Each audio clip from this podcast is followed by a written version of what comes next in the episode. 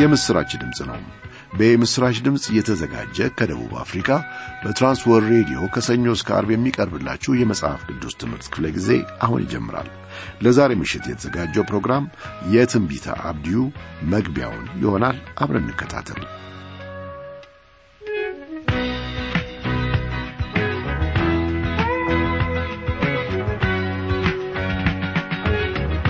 ውድ አድማጮቼ እግዚአብሔር አምላካችን እነሆ ያለፉትን ቀናት ጠብቆን እንደ ገና ደግሞ ምሕረቱን አስፍቶልን ለዚህች ለተወደደች ምሽት ደግሞ አብቅቶናል።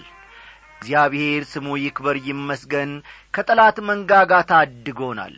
እነሆ ልንወድቅ ወዲያና ወዲህ ስንል ጠላትም ደግሞ በጥርሶቹ ሊነክሰን እነሆ ከትናጋውም ጋር ሊያጣብቀን ሲፈልግ እግዚአብሔር አምላካችን ግን ኢየሱስ ክርስቶስ መድኃኔ ዓለምን ልኮ ታድጎናል።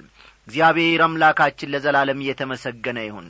በቤታችን ሰላሙ አለ በውጪ ሰላሙ በስቶልናል እግዚአብሔር ያጐደለብን ምንም ነገር የለም። እንደምን አመሻችሁ። በጌታ የተወደዳችሁ ክብራን አድማጮቼ የእግዚአብሔርን ድንቅ አሰራር በጎ ውለታውንም ማወሳሳቱ መልካም ብዬ እንጂ ሰላምታዬን እንደ ወትሮ ሁሉ እንዳልዘነጋው ትረዱኛላችሁ ብዬ አስባለሁ።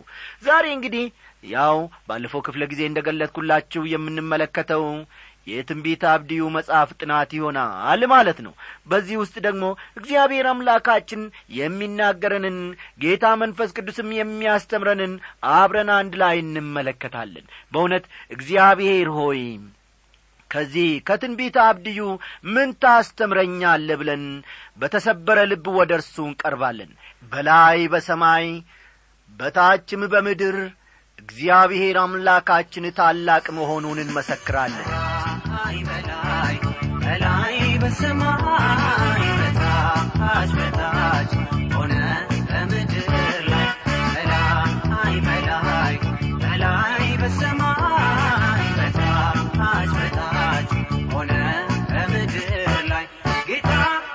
ብቻ እሱ ብቻ ነው ፍጥረት ወዶ የሚያመልከው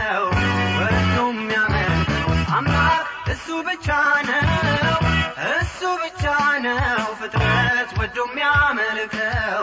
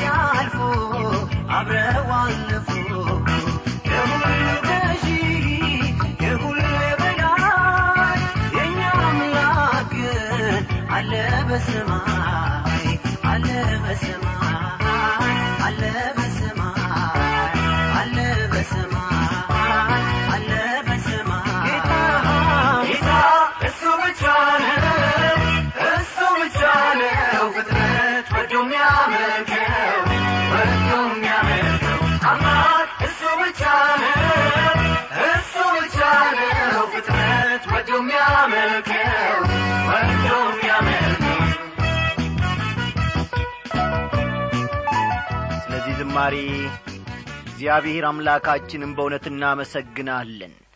አው ፍጥረት ሁሉ እግዚአብሔርን ያመሰግናል። እኛም ለእርሱ እንገዛለን። ስሙ ለዘላለም ይክበር ይመስገን። አንድ ላይ እስቲ ሆነን ጌታችንን እናመስግነው።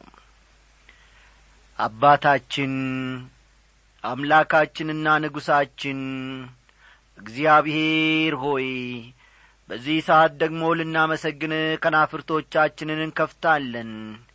ኖ ጌታዬና አምላኬ ሆይ ምንም እንኳ ጽድቅ የማይገኝብን ሰዎች ብንሆንም ምንም እንኳ መልካም ሆነን በፊት ባንገኝም በልጅህ በጌታ በኢየሱስ ክርስቶስ ውስጥ ስለምትመለከትን ጽድቅህን ደግሞ በዚያ ጌታ እግዚአብሔር ሆይ ስለምትልክልን አቤቱ አምላካችን ሆይ በደላችንን ስለማትመለከት ውድቀታችንን ስለማትመለከት እጅግ አድርገን እናመሰግንሃለን።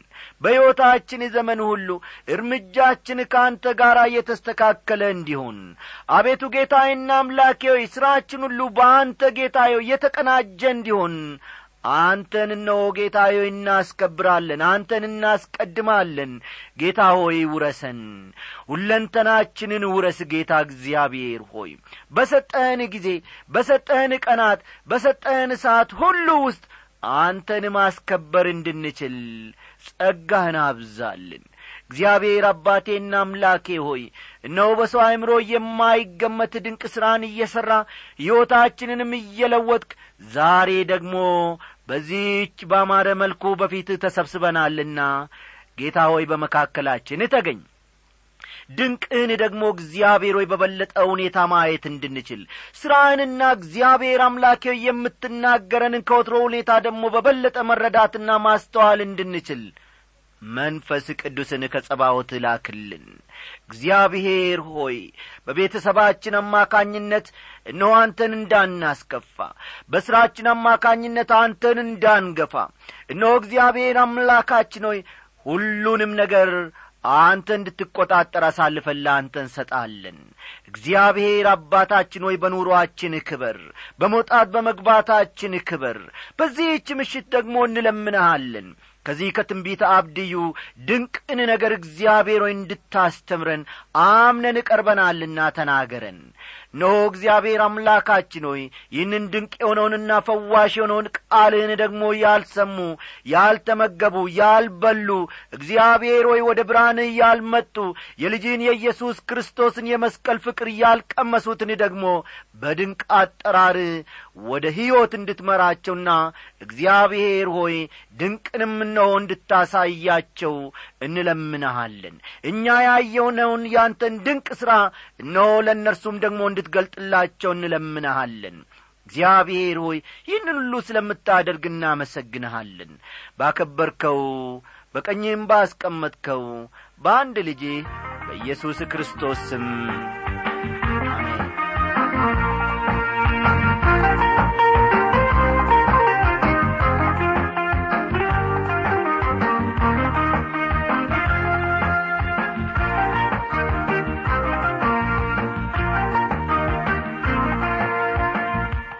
አድማጮቼ እግዚአብሔር አምላካችን ድንቅን መሥራት ፈጽሞ የሚሳነው አይደለም።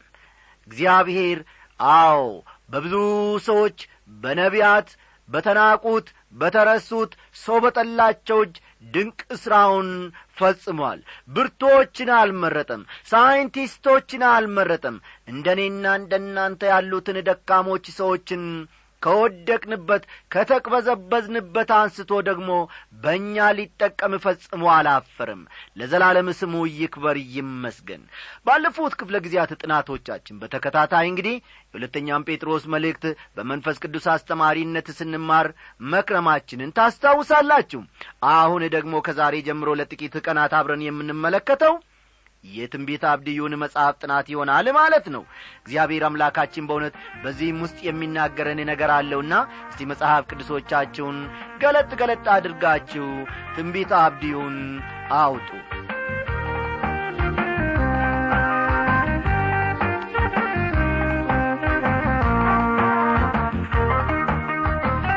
ወደ ዋናው መልእክታችን ወይም ትምህርታችን ከመግባታችን አስቀድመው ስለዚህ ትንቢት አንዳንድ መግቢያዎችን ወይም ነጥቦችን እሰጣችኋለሁና እስቲ መጻፊያ ደብተሮቻችሁን እርሳሶቻችሁን አዘጋጅታችሁ ጻፍ ጻፍ አድርጉ። የዚህ የትንቢት አብድዩ ጸሐፊ የትንቢቱ ጸሐፊ አብድዩ ነው። መጽሐፉን የጻፈው አብድዩ ሲሆን አብድዩ ማለት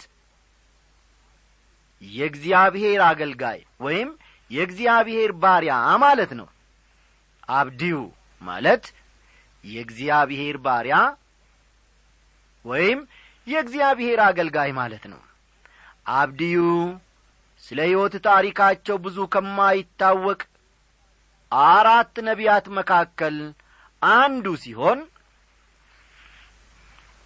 አብድዩ ስለ ሕይወት ታሪካቸው ብዙ ከማይታወቁ አራት ነቢያት መካከል አንዱ ሲሆን ስለ እርሱ የምናውቀው ነገር ቢኖር ትንቢት መናገሩን ብቻ ነው።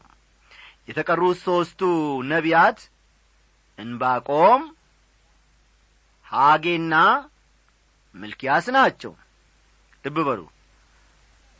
የተቀሩቱ ነቢያት ማንና ማን ናቸው ማለት ነው? እንባቆም ሐጌና ሚልኪያስ ናቸው። ስሙ እንደሚያመለክተው ሁሉ አብድዩ እንደ እግዚአብሔር ባሪያ ወይም አገልጋይነት ኖሯል። እንደ እግዚአብሔርም ባሪያ ወይም አገልጋይነት ዘመኑን ፈጽሞ አልፏል ወይም ሞቷል። ይህ ሰው ይህ ሰው ልታይ ልታይ አላለም ፊት ለፊት ያለውን ቦታ ለመያዝም አልተሽቀዳደምም። የእግዚአብሔር ባሪያ መሆኑን በሚናገረው ሳይሆን ባኗኗሩ በተግባር አስመስክሯል። አብድዩ ይህ እጅግ ደስ የሚያሰኝ ዛሬ ዛሬ እኔና እናንተ እንዲኖረን የሚገባን ዐይነት ሕይወት ነው ከታላላቅ የመጽሐፍ ቅዱስ ትንቢቶች አንዱ እንደሆነ የሚታሰበውን ይህን ትንቢት የጻፈው እስካሁን የተነጋገርንለት አብድዩ ነው። ትንቢት አብድዩ መጽሐፍ ቅዱስ ውስጥ ካሉ ትንቢቶች ሁሉ ትንሹ ነው። ልብ በሉ። ትንቢት አብድዩ መጽሐፍ ቅዱስ ውስጥ ካሉ ትንቢቶች ሁሉ ትንሹ ነው። ይሁን እንጂ በትንሿ አቶም ውስጥ ተራራን መናድ የሚችል ጉልበት እንዳለ ሁሉ በዚህ በአብድዩ ትንቢትም ውስጥ ታላላቅ መልእክቶችን እናገኛለን። እስቲ ትንቢቱ የተነገረበትን ዘመን አብረን እንመልከት። ትንቢት አብድዩን በተመለከተ አንዱ አስቸጋሪ ነገር በእስራኤል ታሪክ ውስጥ መቼ እንደ ተነገረ አለመታወቁ ነው። ልብ በሉ። ትንቢት አብድዩን በተመለከተ አንዱ አስቸጋሪ ነገር በእስራኤል ታሪክ ውስጥ ትንቢቱ መቼ እንደ ተነገረ አለመታወቁ ነው። አንዳንድ ሰዎች ትንቢቱ የተነገረው በስምንት መቶ ሰማንያ ሰባት ከክርስቶስ ልደት በፊት ነው በማለት ይናገራሉ። አንዳንድ ሰዎች ትንቢቱ የተነገረው በስምንት መቶ ሰማንያ ሰባት ከክርስቶስ ልደት በፊት ነው በማለት ይናገራሉ። እንዲህ ከሆነ ደግሞ በንጉሥ ኢዮራምና ፈጠን ፈጠን ብሎ በንጉሥ ኢዮራምና በደም አፍሳሽነቷ በታወቀችው በጎቶሊያ ዘመን መካከል ሊሆን ነው በደም አፍሳሽነቷ በታወቀችው በታወቀችው በጎቶሊያ ዘመን መካከል ሊሆን ነው ማለት ነው። ይህንን ደግሞ ሁለተኛ ነገሥት ምዕራፍ ስምንት ሁለተኛ ነገሥት ምዕራፍ ስምንት ከቁጥር አሥራ ስድስት እስከ ሀያ ስድስት ያለውን ይመለከቷል። አንድ የመጽሐፍ ቅዱስ ምሁር ደግሞ አብድዩ ትንቢት የተናገረበት ዘመን በንጉሥ ኢዮሳፍጥ ንክሰ ዘመን እንደሆነ ጽፈዋል። አንድ የመጽሐፍ ቅዱስ ምሁር ደግሞ አብድዩ ትንቢት የተናገረበት ዘመን በንጉሥ ኢዮሳፍጥ በንጉሥ ኢዮሳፍጥ ንክሰ ዘመን እንደሆነ ጽፈዋል። እሱ በነገሰበት ዘመን ማለት ነው። ሁለተኛ ዜና ምዕራፍ አሥራ ሰባት ቁጥር ሰባትን ተመልከቱ። ሁለተኛ ዜና ምዕራፍ አሥራ ሰባት ቁጥር ሰባት።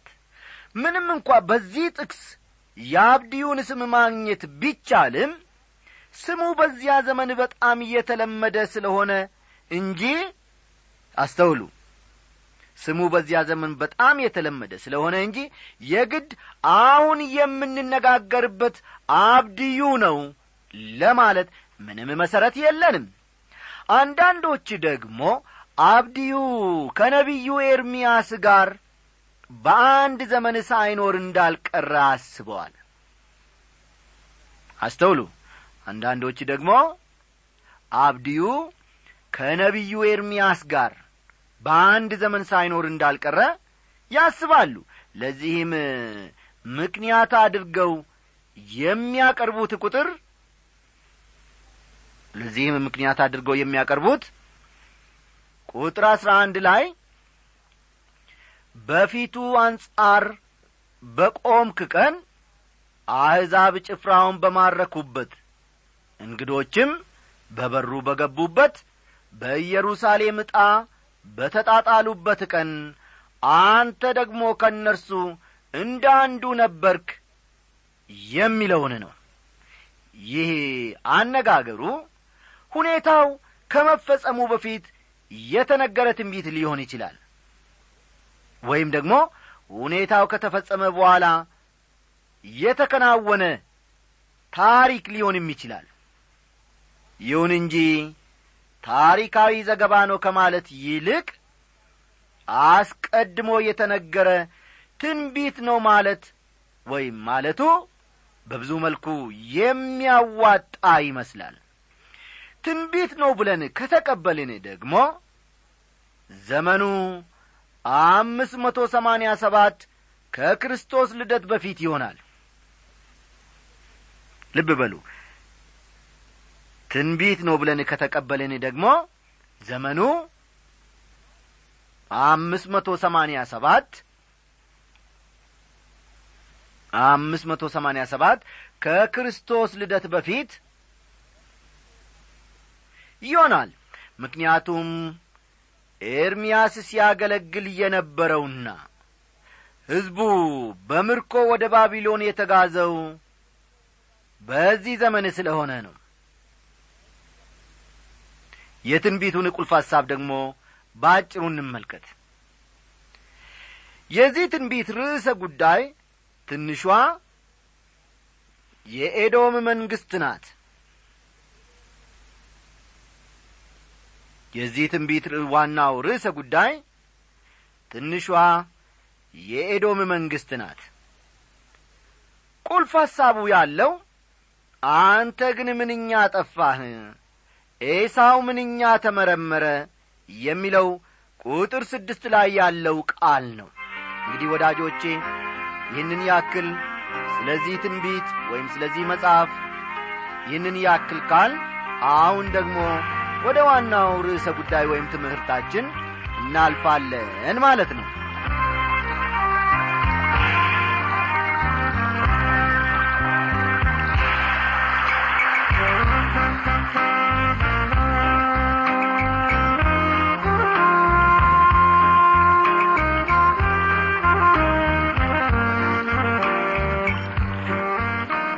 ክቡራን አድማጮች አብድዩ በጣም አጭሩ የብሉይ ኪዳን መጽሐፍ ሲሆን ያሉት ሀያ አንድ ቁጥሮችና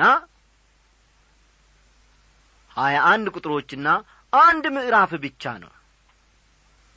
ይህንን ከመጽሐፍ ቅዱሳችሁ መመልከት ትችላላችሁ። አንዳንድ ሰዎች የዚህን መጽሐፍ አስፈላጊነት በጣም አቅልለው ይናገራሉ። ትንቢተ አብድዩ መጽሐፍ ቅዱስ ውስጥ ባይሰፍር ኖሮ ይህንን አስተውሉ። ትንቢተ አብድዩ መጽሐፍ ቅዱስ ውስጥ ባይሰፍር ወይም ባይገባ ኖሮ ምንም የሚያመጣው ጉድለት እንደማይኖር ብዙ ሰዎች ያስባሉ ይናገራሉ። ይሁን እንጂ የመልእክቱ አጭርነት ጠቃሚነቱን አይቀንሰውም አስፈላጊነቱንም አያቃልለውም እንደ ሌሎቹ ታናናሽ ነቢያት ሁሉ መልእክቱ ጠቃሚና ተግባራዊነት ያለበት ነው ወይም ያለው ነው። በዚህ አሁን ለምንኖርበት ዓለም ተግባራዊ ሊሆኑ የሚገባቸው ቁም ነገሮችንም ያስጨብጠናል። ኤዶም እንደሚደመሰስ የተነገረውን ትንቢት ከዚህ ከቁጥር አንድ አብረን እንመለከታለን ትንቢተ አብድዩ ይበልጥ የሚያተኩረው አስተውሉ። ትንቢተ አብድዩ ይበልጥ የሚያተኩረው ትንሿ የኤዶም መንግሥት መደምሰስ ላይ ነው። አስተዋላችሁ? ትንቢተ አብድዩ የሚያተኩረው ትንሿ የኤዶም መንግሥት መደምሰስ ላይ ነው። እስቲ ቁጥር አንድን ተመልከቱ። የአብድዩ ራእይ ጌታ እግዚአብሔር ስለ ኤዶምያስ እንዲህ ይላል። ከእግዚአብሔር ዘንድ ወሬ ሰምተናል።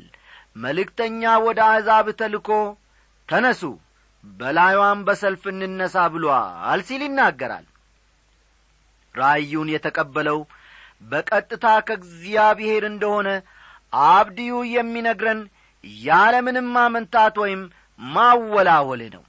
ለመሆኑ አብድዩ ማን ነው ቀደም ብዬ በመግቢያው ላይ ለማሳየት ወይም ለመናገር እንደ ሞከርኩት ሁሉ አብድዩ ስለ ማንነታቸው ምንም ከማይታወቅ ታናናሽ ነቢያት መካከል አንዱ ሰው ነው። አብድዩ የሚለው ስም በእስራኤል አገር በጣም የተለመደ ሲሆን ትርጉሙም የእግዚአብሔር ወይም የዮሃ ባሪያ ማለት ነው። አብድዩ የሚለው ስም ትርጉሙ የእግዚአብሔር ወይም የዮሃ ባሪያ ወይም አገልጋይ ማለት ነው። ጌታ እግዚአብሔር ስለ ኤዶምያስ እንዲህ ይላል በማለት ይናገራል። የዚህ መጽሐፍ ቁልፍ ሐሳብ የሚሽከረከረው ወይም የሚዞረው ወይም የሚያውጠነጥነው በኤዶም ዙሪያ ሲሆን በኤዶም ዙሪያ ሲሆን ኤዶም ወይም ኤዶምያስ ማን እንደሆነ ለማሳየት ወደ ዘፍጥረት መጽሐፍ መሄድ ሊኖርብን ነው። በዘፍጥረት መጽሐፍ የኤሳው ትውልድ ተዘርዝሯል። እስቲ ቀጥሎ ያለውን ከዚያው ከዘፍጥረት ክፍል አብረን እንመልከት። የኤሳው ትውልድ ይህ ነው። እርሱም ኤዶም ነው ይላል። ተመልከቱ። ዘፍጥረት ሰላሳ ስድስት ቁጥር አንድን ተመልከቱ። የኤሳው ትውልድ ይህ ነው። እርሱም ማን አለ? ኤዶም ነው ይላል። ኦሪት ዘፍጥረት ምዕራፍ ሰላሳ ስድስት ቁጥር አንድ። እንደ ገና ደግሞ ኤሳውም በሴይር ተራራ ተቀመጠ። ኤሳውም ኤዶም ነው። በሴይር የሚኖሩ የኤዶማውያን አባት የኤሳው ትውልድ በማለት ይቀጥላል። ዘፍጥረት ሰላሳ ስድስት ኦሪት ዘፍጥረት ምዕራፍ ሰላሳ ስድስት ቁጥር ስምንትና ዘጠኝን መመልከት ይቻላል። እንግዲህ ኤሳው ማለት ኤዶም። ይህን አስተውሉ። ኤሳው ማለት ኤዶም። ኤዶም ማለትም ኤሳው እንደሆነ ከአንድም ሦስት ማስረጃዎች አግኝተናል ማለት ነው። እስራኤላውያን የያዕቆብ ዝርያዎች እንደሆኑ ሁሉ እስራኤላውያን የያዕቆብ ዝርያዎች እንደሆኑ ሁሉ ኤዶማውያንም የኤሳው ዝርያዎች ናቸው። ኤዶማውያንም የኤሳው ዝርያዎች ናቸው። የኤሳው ታሪክ የሚጀምረው ይስሐቅና ርብቃ ከወለዷቸው መንትያ ወንድማማቾች ነው። ልብ በሉ። የኤሳው ታሪክ የሚጀምረው ይስሐቅና ርብቃ ከወለዷቸው መንትያ ወንድማማቾች ነው። ሆኖም ከብዙ መንትዮች እንደሚታየው ያዕቆብና ኤሳው ከተመሳሳይነታቸው ይልቅ ተቃራኒነታቸው ማለትም አንዱ ከሌላው ፍጹም ልዩ መሆኑ ነው ጐልቶ የሚታየው። እነዚህን መንትዮች ለመውለድ ርብቃ ምጥ ላይ በነበረችበት ጊዜ ምጥ ላይ በነበረችበት ጊዜ ስለ ሆነው ነገር ዘፍጥረት ምዕራፍ ሀያ አምስት እንዲህ በማለት ይገልጸዋል። ልጆችም በሆዷ ውስጥ ይገፋፉ ነበር እርሷም እንዲህ ከሆነ ይህ ለእኔ ምኔ ነው አለች። ካለ በኋላ ቀጠላ አድርጎ ከእግዚአብሔርም ትጠይቅ ዘንድ ሄደች።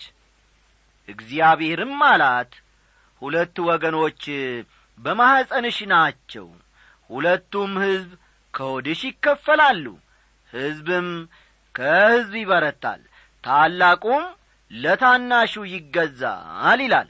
ዘፍጥረት ምዕራፍ ሀያ አምስት ቁጥር ሀያ ሁለትና ሀያ ሦስትን በኋላ ተመልከቱ።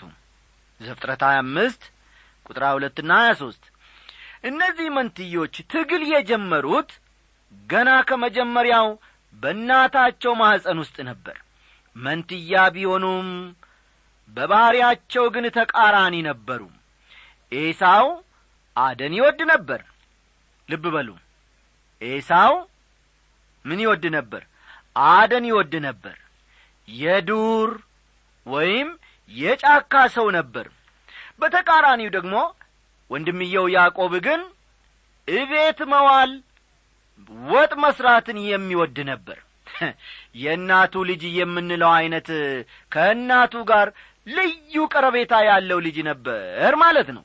ይሁን እንጂ ያዕቆብ ኤሳው የሌለው መንፈሳዊ ነገሮችን የመለየት ስጦታ ነበረው። አስተውሉ ያዕቆብ የጓዳ ልጅ የእናቱ ልጅ ይሁን እንጂ ኤሳው ወንድምየው የሌለውን መንፈሳዊ ነገሮችን የመለየት ስጦታ ነበረው። ኤሳው ለመንፈሳዊ ነገሮች ደንታ የሌለው የሥጋ ሰው ነበር። እንዲያውም በአንድ ወቅት ብኩርናውን ለአንድ ሳህን ምስር ሾርባ የሸጠ ሰው ነበር። ኤሳውም ደክሞ ከበረሃ ገባ። ኤሳውም ያዕቆብን ከዚህ ከቀዩ ወጥ አብላኝ እኔ እጅግ ደክም ያለውና አለው። ስለዚህ ስሙ ኤዶም ተባለ። ያዕቆብም እስኪ በመጀመሪያ ማልልኛ አለው። ማለለትም ብኩርናውንም ለያዕቆብ ሸጠ። ያዕቆብም ለኤሳው እንጀራና የምስር ወጥ ሰጠው። በላ ጠጣ ተነስቶም ሄደ እንዲሁም ኤሳው ብኩርናውን አቃለለለት ይላል። ዘፍጥረት ሀያ አምስት ከቁጥር ሰላሳ እስከ ሰላሳ አራት ያለውን ይመለከቷል። ውድ አድማጮቼ ብኩርናውን የሸጠው የሚበላ ስላልነበርና በዚህም ምክንያት በረሃብ መሞቱ ስለ ነበረ አይደለም። ይልቁንም ይህ የሚያሳየው ኤሳው የሥጋ ፍላጎት ስለ በረታበትና ዘለቄታ ካለው መንፈሳዊ ጥቅም ይልቅ ጊዜያዊ ፍላጎቱን ማርካት ስለ ፈለገ ነው። ብኩርና ያለው ሰው ከእግዚአብሔር ጋር ግንኙነት ያለውና ቤተሰቡንም በካህንነት የሚያገለግል ነው። ልብ በሉ በዚያ ማኅበረሰብ ውስጥ ብኩርና ያለው ሰው ከእግዚአብሔር ጋር ጥብቅ ግንኙነት ያለውና ቤተሰቡንም በካህንነት የሚያገለግል ነው። እንግዲህ በሌላ አነጋገር ኤሳው ከእግዚአብሔር ጋር ግንኙነት ከሚኖረኝ ይልቅ የምስር ወጥ መብላትን እመርጣለሁ ማለቱ ነበር። አማኞች ከዚህ ከፍተኛ መንፈሳዊ እውነትን መማር ይችላሉ በእያንዳንዱ ክርስቲያን ሕይወት ውስጥ ሁለት ባሕርያት አሉ። ሁለቱም እርስ በርስ ይዋጋሉ ይጋጫሉ።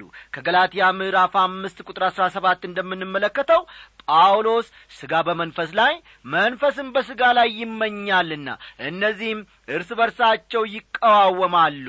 ስለዚህም የምትወዱትን ልታደርጉ አትችሉም ብሏል። እግዚአብሔር ለእርሱ የተገዛንለት ሰዎች አድርጎ ይቅረጸን። ትምህርታችን እዚህ ላይ ያበቃል። ደህና አደሩልን